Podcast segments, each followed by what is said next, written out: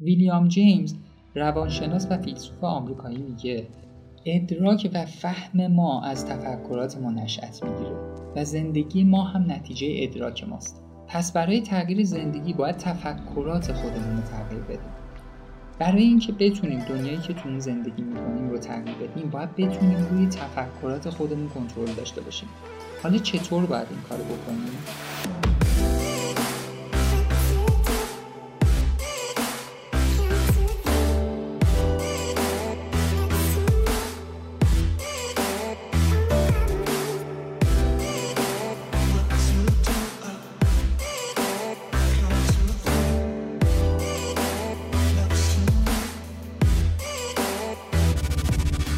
دوستان عزیزم سلام. من محمد مصطفی ابراهیمی هستم. میزبان شما در پادکست شماره 19 مونیاز پادکست مونیاز شنبه ها ساعت 6 بعد از ظهر منتشر میشه. هدفش اینه که با آگاهی بخشی به افراد کمک کنه مهارت هایی به دست بیارن که بتونن زندگی بهتری داشته باشن. پادکست ها رو می‌تونید از طریق سایتمون پادکست یا از طریق تمامی سرویس های ارائه دهنده خدمات پادکست گوش بدین. همچنین پادکست ها رو توی کانال تلگرامیمون با آیدی ادساین مونیاز پادکست هم بارگذاری می‌کنیم. امروز می‌خوایم در مورد این صحبت کنیم که چقدر فکرهای ما دارن زندگی ما رو تشکیل میدن. اصلا ما چقدر روی تفکرات و اتفاقهایی که توی زندگیمون میفته تسلط داریم و چقدر داریم خودمون با اراده خودمون زندگیمون رو جلو می‌بریم و شکل میدیم. توی تولید این پادکست یه مقدار از صحبت و تجربیات آلبرت هوبوم استفاده کردیم. ایشون روانشناسی خونده توی دانشگاه استکهلم و علاقه زیادی هم به فلسفه داره و یه دوره هم آموزش های بودایی دیده و راهبه شده که توی زندگیش هم خودش میگه خیلی موثر بوده. سوال اینجاست که واقعا ما چقدر روی رفتار و اعمال خودمون تسلط و کنترل داریم. پادکست امروز رو به سه قسمت اصلی تقسیم می‌کنیم و آخرش جواب این سوال رو با هم می‌فهمیم.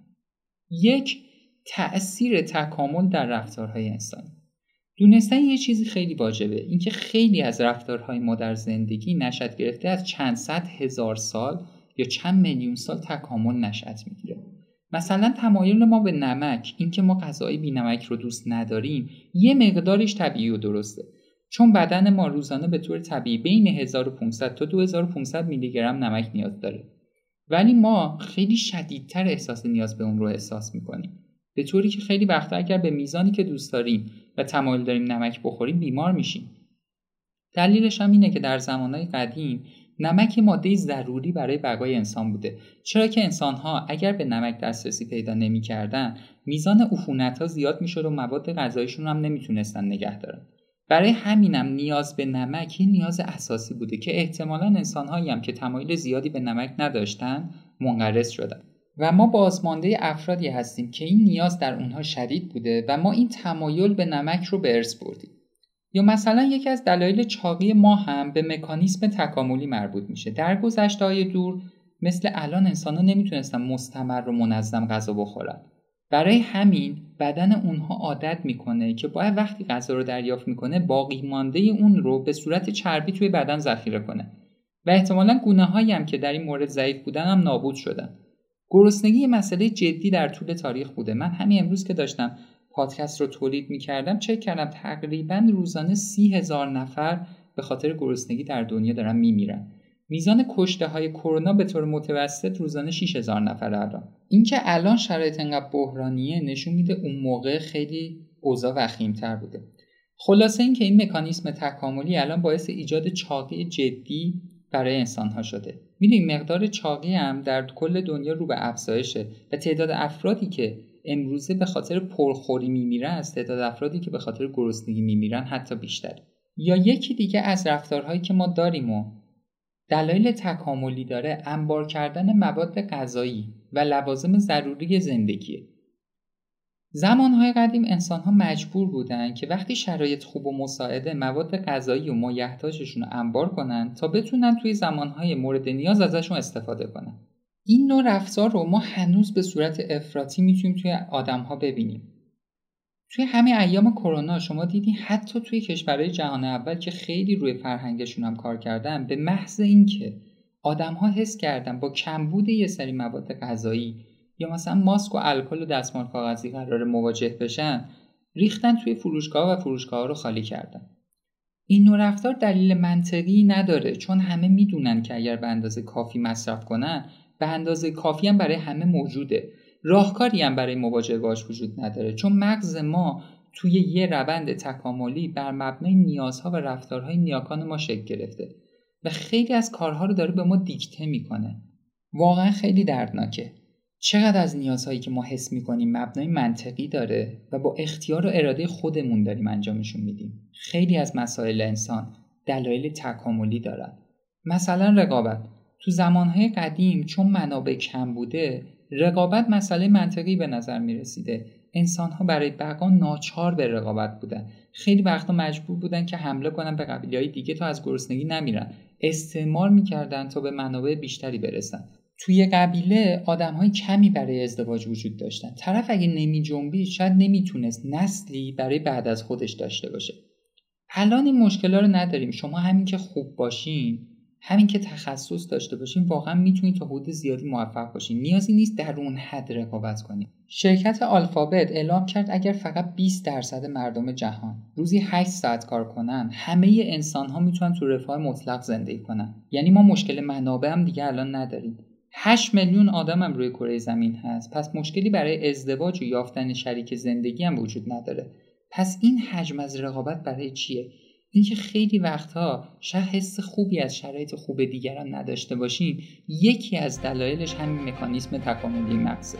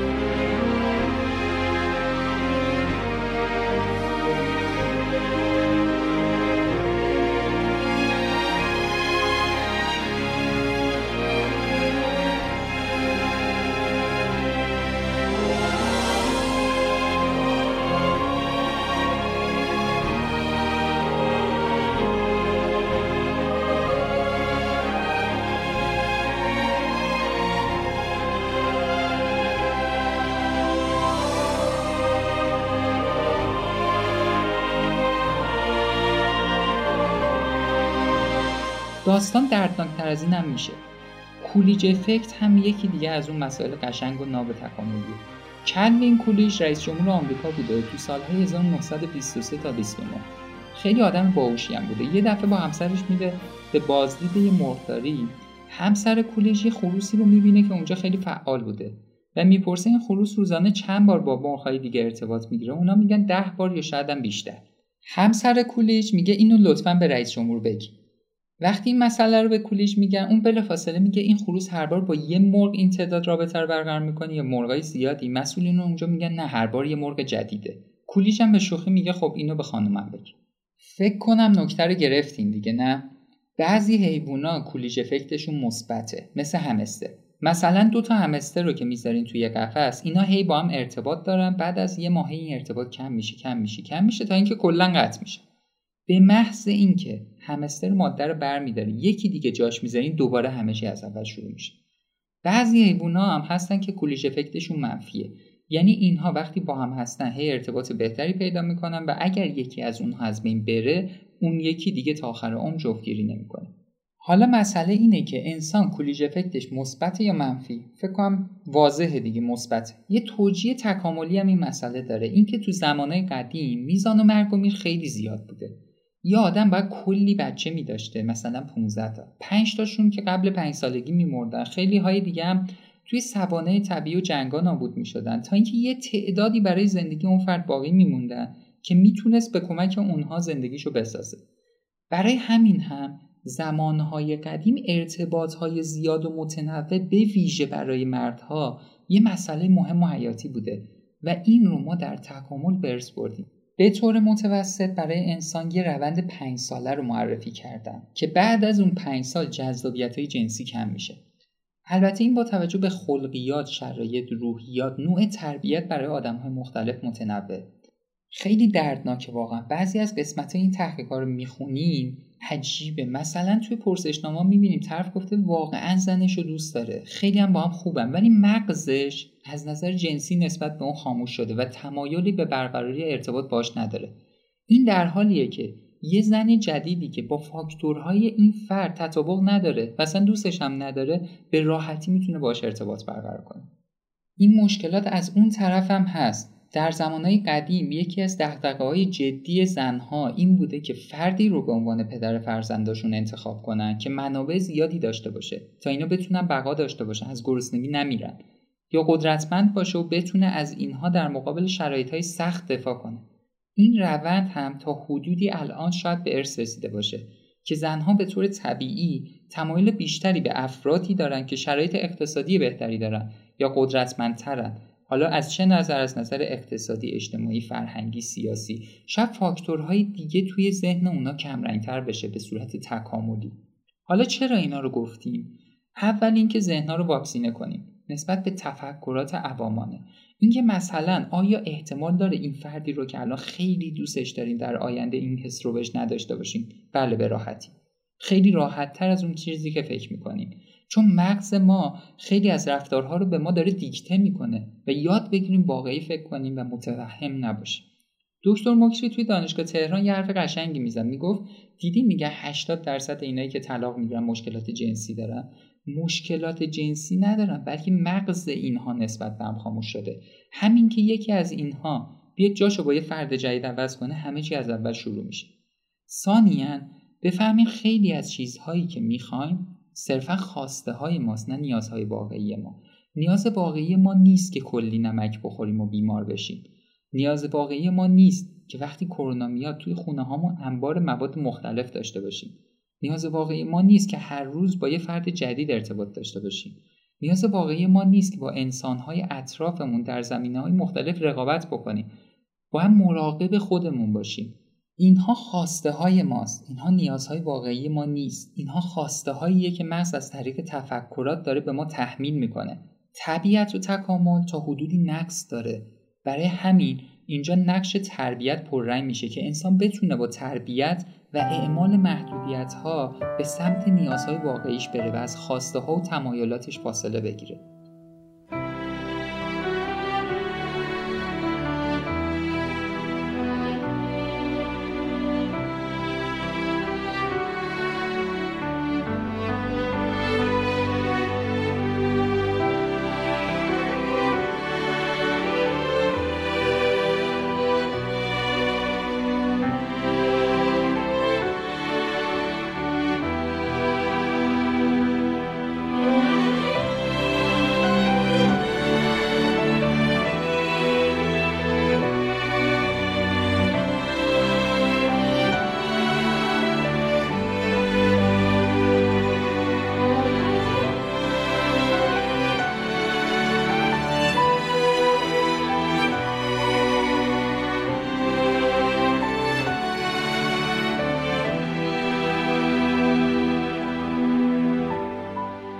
اولین مسئله تکامل بود که در موردش صحبت کردیم. حالا بریم سراغ دومین مسئله.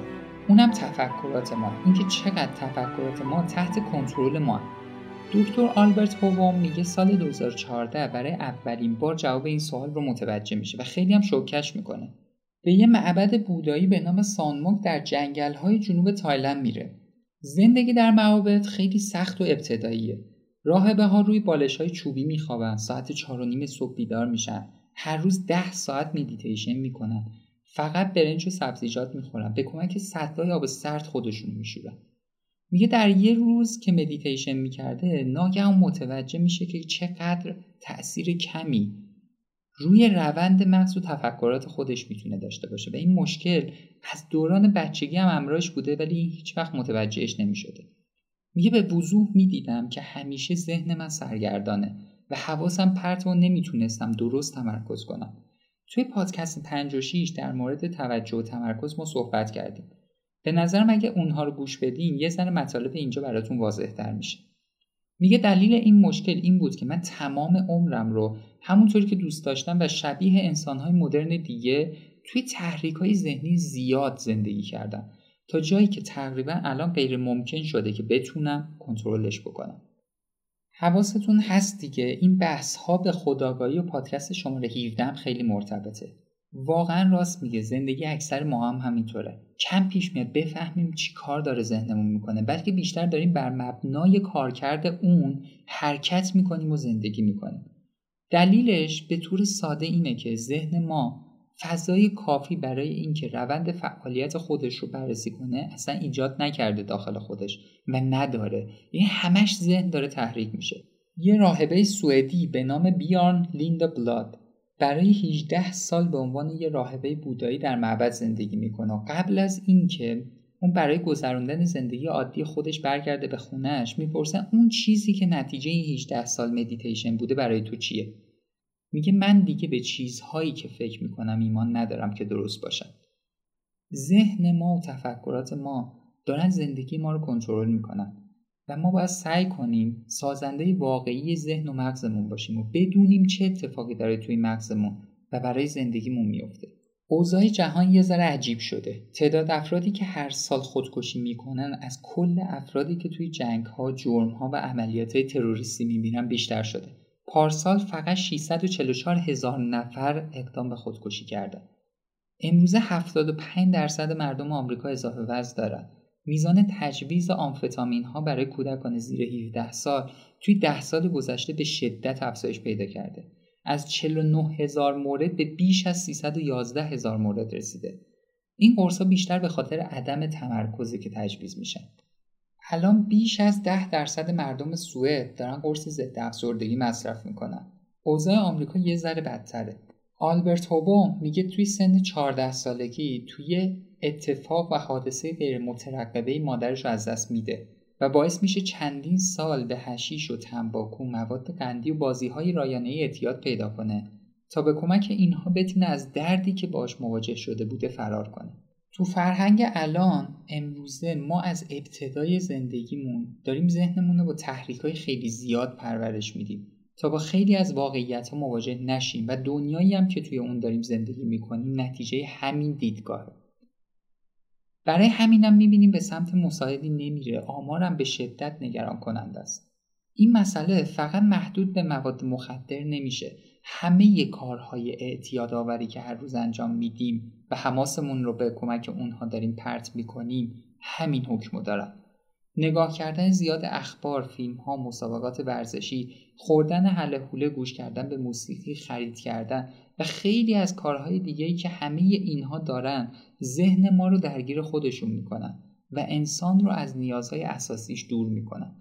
خیلی از ماها دیگه کنترلی روی روشی که داریم از اینها استفاده می‌کنیم نداریم و در نتیجه به اونها اجازه میدیم که زندگی ما رو و روش فکر کردن ما رو کنترل کنند. ولی شرایط برای هممون هم بازه که بتونیم تا حدودی اون رو تغییر بدیم. ویلیام جیمز روانشناس و فیلسوف آمریکایی میگه ادراک و فهم ما از تفکرات ما نشأت می‌گیره و زندگی ما هم نتیجه ادراک ماست. پس برای تغییر زندگی باید تفکرات خودمون رو تغییر بدیم. برای اینکه بتونیم دنیایی که تو اون زندگی می‌کنیم رو تغییر بدیم باید بتونیم روی تفکرات خودمون کنترل داشته باشیم. حالا چطور باید این کار بکنیم؟ به کمک مدیتیشن. اگر چهار روز در هفته هر بار 15 دقیقه بتونیم مدیتیشن بکنیم می‌تونه تاثیر مثبت زیاد و خوبی روی مغز و زندگیمون داشته باشه. مدیتیشن در واقع هنر ایجاد mindfulness و ذهن آگاهی میشه که توی پادکست 56 خیلی در مورد mindfulness صحبت کردیم. توی این تمرین باید آگاهانه بتونیم توجهمون رو روی موضوعی که برای مغز تحریک کننده نیست مثل نفس کشیدن نگه داریم. در نتیجه این باعث میشه ذهن آرومتر بشه و عکس عمل کمتری نسبت به مسائل مختلف داشته باشه. منطقی تر رفتار کنه و بازدهی بیشتری هم داشته باشه. ولی هدف نهایی از مدیتیشن هدف نهایی حواستون جمع کنید اینه که بتونیم خیلی واضح و دقیق ذهنمون رو ببینیم متوجه روند کارکردش باشیم تو ابتدا چنین انتظاری نداشته باشید بعد از یه مدت شما می‌تونید نتیجه تفکرات خودتون رو متوجه بشین. مثلا کدوم فکر باعث ایجاد کدوم حس میشه؟ کدوم حس نتیجه عصبانیت داره و یواش یواش با تسلط بیشتر می‌تونیم اونها رو کنترل کنیم که نتایج ناخوشایند از ما دور بشه. می‌تونیم فکرهایی رو انتخاب کنیم که نتایج آرامش توجه و تمرکز برای شما به همراه داره و همه اینها نیاز به مراقبه داره. باید مراقب ذهنهامون باشیم تا بتونیم به خودآگاهی هم نزدیکتر بشیم. تمام اینها اون زمانی رخ میده که شما با مدیتیشن می‌تونید فضای خالی کافی برای تفکر و تسلط روی مغزتون توی ذهن ایجاد کنید و ذهن رو از تفکرات تحریک کننده خالی کنید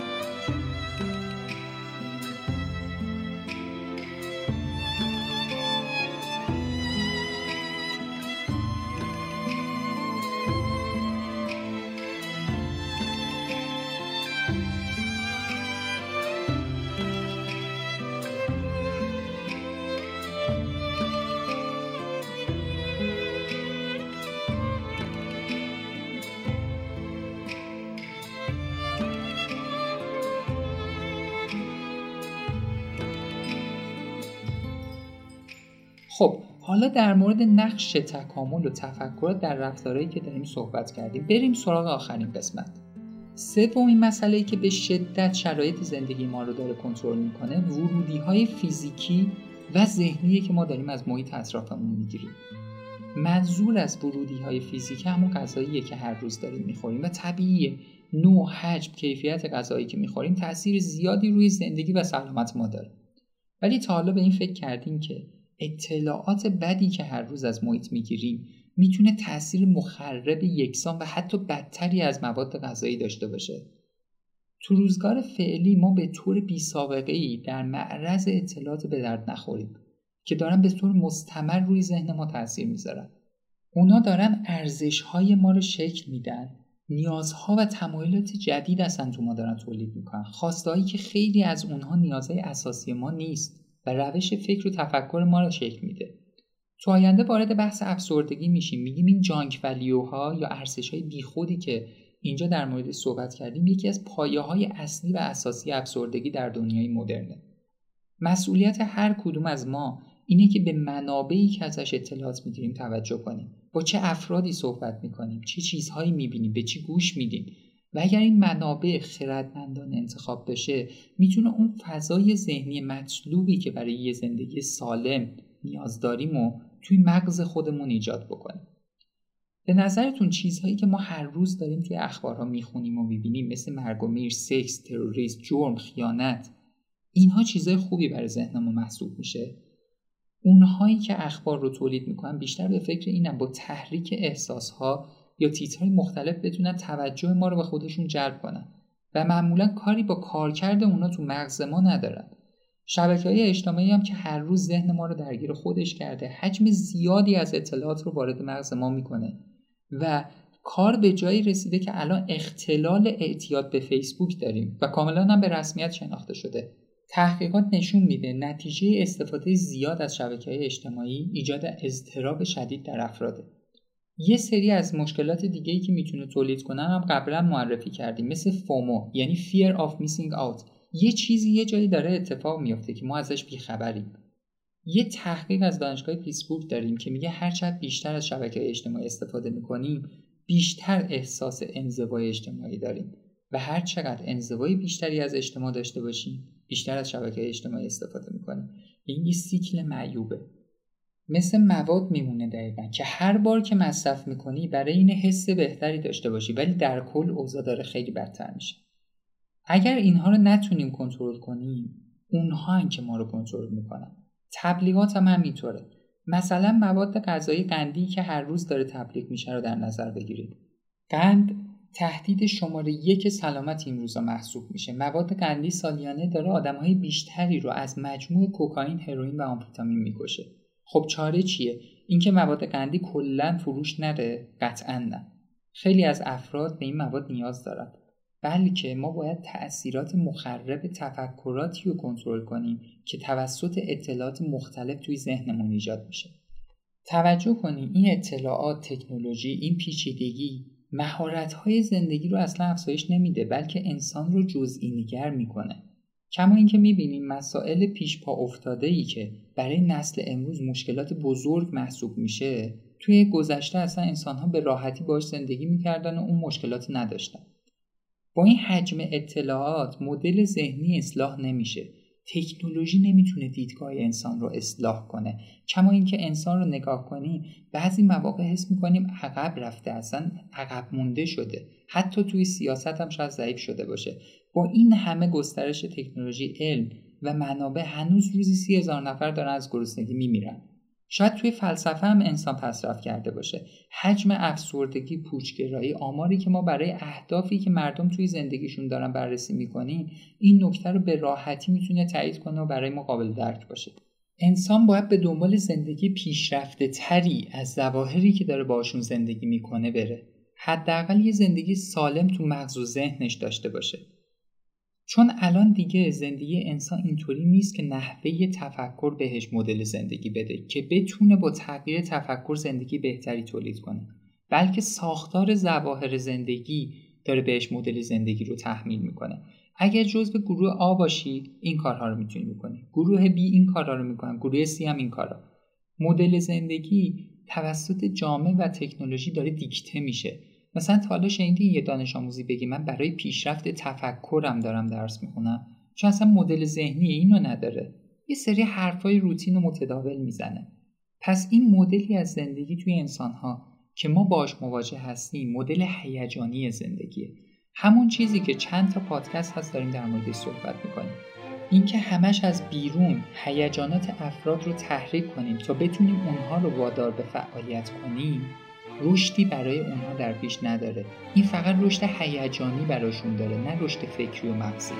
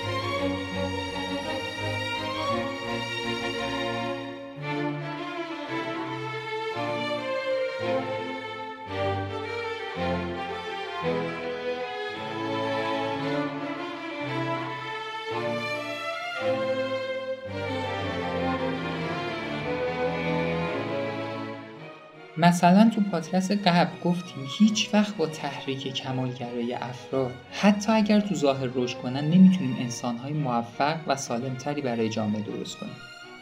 اگر یه نفر امروز دوست داره پراید بخره چون هیچی نداره بعدش که تحریکش کردیم و پراید خرید حالا دوست داره بنز داشته باشه نمی‌تونیم بگیم ما در این فرد رشد ایجاد کردیم. تمایلش از پراید به بنز افزایش پیدا کرده. هیجان این فرد رو بیشتر کردیم. این فرد زندگی بهتری نداره. همه این بحث ها همه این پادکست ها برای اینه. کمک بکنه به ما مدل زندگیمون چطور باید از تفکرات هیجانی خارج بشه و به تفکرات خداگاهانه برسه. با تغییر مدل های هیجانی زندگی بهتری هم داریم. مدیتیشن هم ابتداعا کمکی که به ما می‌کنه اینه که وقتی که به کمک اون ذهن رو خالی می‌کنیم از شدت هیجانات ما کم میشه. در طولانی مدت با هدفمند شدن مدیتیشن به اون نتایجی که گفتیم می‌رسیم. ولی در ابتدا همینم خوبه. اینکه آدما بتونن از هیجانات فاصله بگیرن. می‌تونیم در ابتدا متوجه بشیم چه چیزهایی بیشتر من رو به سمت هیجانات می‌بره. مثلا اینکه من با مادرم در این شرایط صحبت می‌کنم عصبی میشم. یا مثلا اگر توی این محیط برم نمی‌تونم مشروبات الکلی نخورم یا سیگار نکشم. همین که برم شروع میشه. پس اگر می‌خوام اینها رو ترک کنم اولا توی محیط ها نرم با مادرم صحبت نکنم بهتره. اولین قدم میشه کنترل هیجانی. حالا بعد از اون باید بریم به سمت تفکر خداگاهی یعنی سعی کنیم آگاهیمون رو زیاد کنیم. اول نمیرم با مادرم صحبت کنم. بعد از این مدت به این تبدیل میشه که من چجوری با مادرم صحبت کنم که فضا متشنج نشه؟ مثلا اگر این حرفا رو نزنم به این مسائلم گیر ندم دیگه این مشکلات به وجود نمیاد. پادکست اینو می‌خواد بگه ما انقدر مدل های هیجانی از دریچه های مختلف نباید به مغزمون بدیم. از چه دریچه هایی چند تاشو معرفی کردیم. یکیش از طریق مسائل تکاملی. این هیجانات داره تحریک میشه. دو از طریق تفکراتمون. سه اطلاعات و ورودی های ذهنمون اخباری که می‌گیریم. الگوهای هیجانی منتظر دعوت ما نیستن. بلا فاصله با یه تحریکی بیرون میریزن. بهش میگه آقا چرا اینطوری می‌کنی؟ یه دفعه داد می‌زنه. ولی الگوهای آگاهانه همیشه توش یه بینش قبلی و یه مشاهده قرار داره. خیلی قشنگه دقت کنی یعنی من موقعیت رو می‌بینم مشاهده می‌کنم بررسی می‌کنم و بعد عکس عمل نشون میدم. برای همین هم دیدن اخبار وضعیت رو بدتر می‌کنه. اینکه آدم خودش رو درگیر اخبار می‌کنه زندگی فرد بدتر میشه. چون ذهن افراد هی داره هیجانی تر میشه. یا یه سبک و مدل هایی از موسیقی می‌تونه تاثیر مشابهی روی فرد بذاره. مثلا دیدین این افرادی که همیشه با موسیقی ورزش می‌کنن؟ خیلی هاشون میگن ما دیگه بدون موسیقی نمی‌تونیم ورزش کنیم. این برای اینه که مدل های هیجانی روند کارکرد مغز توی هیجان رو تقویت کرده. ولی توی انتخاب و تصمیم گیری و قدرت تشخیص یعنی مدل های آگاهانه ضعیف مونده. بعدا که بهش میگی برای سلامتی جسم و مغزت برو ورزش کن اگر حجم هیجانات کم باشه مثلا یه دوستی نباشه یه موسیقی یه فضای مناسبی اصلا نمی‌تونه به سمتش بره چون نمی‌تونه آگاهانه یه چیز رو انتخاب کنه. یا اینکه می‌دونی یه کاری درسته ولی نمی‌تونی به سمتش بری. اینم برای اینه که مدل های آگاهانه ضعیفه. مدل های هیجانی وقتی قویه با هیجانات آدما حرکت می‌کنن ولی ما باید بریم به سمت مدل های آگاهانه. فرد نمی‌تونه انتخابگر باشه تو مدل های هیجانی. فرد می‌تونه توسط هیجاناتی که بهش تحمیل میشه به سمت مسائل مختلف بره. قبلا چندین بار اینو گفتیم ولی بازم میگیم. هیجان در مغز فقط در حد تحریک برای رفتن به سمت آگاهی خوبه نه بیشتر. کارکرد درست مغز اینه که مغز از طریق هیجان به سمت مدل های آگاهانه بره نه اینکه خود هیجان یه مدل بشه. مدیتیشن ها هم یه سکوت ذهنی به ما میدن که روش کنترل هیجانات محسوب میشه. یعنی افرادی که مدیتیشن می‌کنن می‌تونن جلوی بروز هیجاناتشون رو راحت تر بگیرن و این منفعت اولیه مدیتیشن به پایان پادکست شماره 19 مون نزدیک میشیم. ممنون از حامد دویزاده که تمام مراحل تولید پادکست روی دوششه نیما رحیمی ها با طرحهای قشنگ خودش فضای پادکست رو برای مخاطبین جذاب کرده. تیم خوب تولید محتوامون از جمله دکتر محمد شیرازی دکتر مهدوی که توی مباحث علوم شناختی خیلی به ما کمک کردن. و سایر دوستان و عزیزان بزرگوارانی که از تمامشون تک تک فضای این که بتونیم تشکر کنیم وجود نداره. ممنون از شما که از پادکست ها حمایت می‌کنین خیلی ممنون بابت نظراتتون. ما نظراتتون رو می‌خونیم همه رو و بررسی می‌کنیم. بیشتر تمرکز ما فعلا روی تولید محتوا ولی دیدگاهمون اینه که در آینده کیفیت تولید رو هم قطعا باید بهتر بکنیم. از طریق سایت اگر دوست داشتین می‌تونین پشتیبانی مالی کنین از پادکست و پشتیبانی فقط برای افرادی که دوست دارن شرعا عرفا اخلاقا هیچ دینی روی دوش مخاطبین نیست. پشتیبانی خیلی بزرگتر و بهتری که می‌تونین از ما بکنین اینه که پادکست ها رو به دیگرانم معرفی کنین. جو موجود توی شبکه های اجتماعی به شدت دلگرم کننده است. واقعا ممنونیم ازتون. اینکه خلاص مباحث پادکست ها رو به اشتراک می‌ذاریم پادکست ها رو به هم دیگه معرفی می‌کنیم ما با دیدنش واقعا دلگرم میشیم کیف می‌کنیم. تمام تلاشمون رو می‌کنیم قطعا که پادکست های بعدی بهتر از پادکست های فعلی باشه. با هم مباحث رو مطرح بکنیم چیزهای جدیدی یاد بگیریم مهارت های جدیدی پیدا کنیم بتونیم زندگی بهتری داشته باشیم و خلق کنیم. تا شنبه دیگه تا پادکست بعدی فعلا خدا نگهدار.